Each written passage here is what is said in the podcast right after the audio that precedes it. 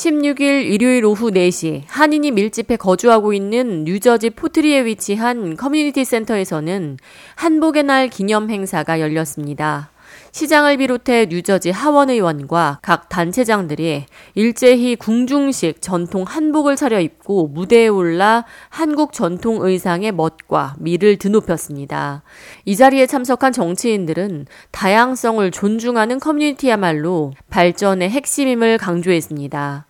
16일 치러진 한복의 날 기념 행사는 미 전역 최초로 한복의 날을 기념하기로 선포한 뉴저지주에서 포트리 역시 매년 10월 21일을 미 전역에서 다섯 번째로 한복의 날 기념에 동참키로 선포하는 자리였습니다. 행사장에는 민주당 뉴저지 5선거구 조시 갓하이머 연방 하원 의원이 조선시대 왕복을 입고 참여하는 등 엘렌 박 뉴저지주 하원의원, 폴 킴 뉴저지 팰리세이즈 파크 시의원, 마크 지나 테너플라이 시장 등 지역 정치인들이 일제히 한복을 입고 행사에 참석해 조선시대 궁중 한복 문화를 보는 듯한 화려한 볼거리를 제공했습니다. 마크 지나 테너플라이 시장은 미 전역 최초로 한복의 날을 제정할 수 있어 영광스러웠으며 이제 미 전역 다섯 개 도시에서 한복의 날을 제정한 것과 그 뒤에 숨어 있는 Asian American 차세대 협의회 AAYC의 노력에 감사하고 자랑스럽다고 말했습니다. 이어 포트리가 다섯 번째 도시로 한복의 날 제정 운동에 동참한 것을 축하한다고 말했습니다. It was an honor and a privilege last year to declare the first Hanbok, Korean Hanbok Day in the United States. And it looks like our friend in Fort Lee, Mayor Sokolich, declare Korean Hanbok Day. You look fabulous. Yes, you are. So congratulations. The Korean Youth Council for your contributions and for what you and your family have done I tell you, it's just an incredible foundation for you, and I can only imagine what lies ahead for you, Brian. We're really, really proud of you. 마크 소콜리치 포트리 시장은 천년이 넘도록 이어져 온 한복의 역사와 조선시대 한복 문화가 잘 이어져 온 한국의 전통 의복은 자랑스러운 문화라고 평가하면서 포트리 역시 2022년 10월 21일을 시작으로 한복의 날 제정에 동참한다고 선포했습니다. During the 10th century, the hanbok evolved to represent the influences of the period. And during the Joseon dynasty, the hanbok was gradually transformed from its original designs to a more contemporary appearance. In 1996, the Republic of Korea declared October 21 as Hanbok Day.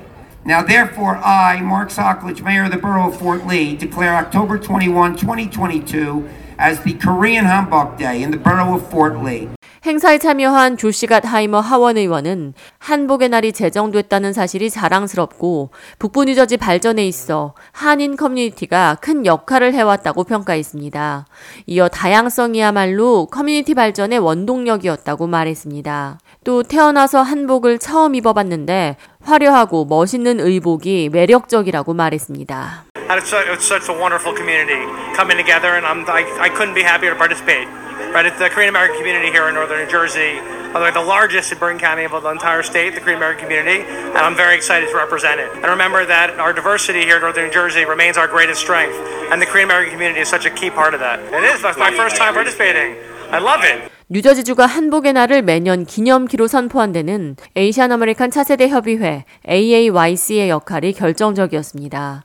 AAYC는 중국에서 김치와 한복을 중국의 문화라고 억지 주장을 펼치는 데 반발해 지난해 테너플라이시에서 운동을 벌여 미 최초로 한복의 날을 제정했을 뿐만 아니라 필머피 뉴저지 주지사를 설득해 뉴저지주가 매년 한복의 날을 기념토록 만들었습니다.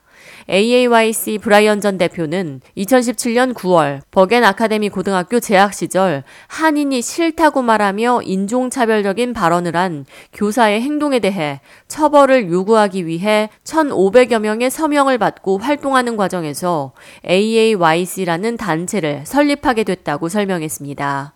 AAYC는 지난해부터 뉴저지와 애리조나주의 한복의 날 제정 운동을 이끌었으며 김치의 기원이 중국이라고 설명한 구글 측에 항의해 김치의 기원을 한국으로 바로잡은 바 있습니다. 2017년도부터 시작해야 될 것 같아요. 제가 Bergen County Academy하고 Bergen Technical High School 특목고를 나왔어요. Spanish 선생님이 한인들 보고 난 한인들이 싫다 라고 다섯 번 그 말한 사건이 있었어요. 이제 그 사건 이후로 제가 단체를 설립을 했고 어, 김치 원산지를 찾고 그리고 한복의 날을 설립을 하고 그리고 많은 학생들을 모아서 같이 목소리를 어, 모으기 위해서 저희 단체를 설립했습니다. 브라이언 대표는 한인들이 정체성을 잃지 말고 앞으로 나아갈 수 있도록 1세대와 한인 2, 3세대 집합점을 만들고 우리의 권리를 지켜나가길 원한다며 경영학을 공부하고 있는데 정치와 한인 사회의 인맥을 동원해 한인들을 더욱 지원하는 역할을 감당하고 싶다고 말했습니다.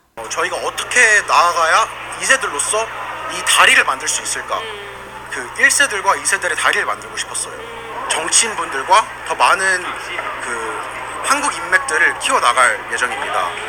나중에 더 성공해서 이제 이 인맥들과 이제 자산을 키워서 한국인들을 더 키워나가고 싶습니다. 1996년 한국은 매년 10월 21일을 한복의 날로 제정했고 이에 발맞춰 뉴저지 주의회와 뉴저지 테너플라이, 클로스터, 포트리 그리고 애리조나주의 메사시 등이 한복의 날 제정에 이미 동참했으며 노스캐롤라이나와 펜실베니아에서도 한복의 날을 제정하려는 움직임을 벌이고 있습니다. 한인 다음 세대들이 시작한 한복의 날 기념일 제정에 급속히 퍼져나가며 한복의 위상이 높아지고 있습니다. K-Radio 이하예입니다.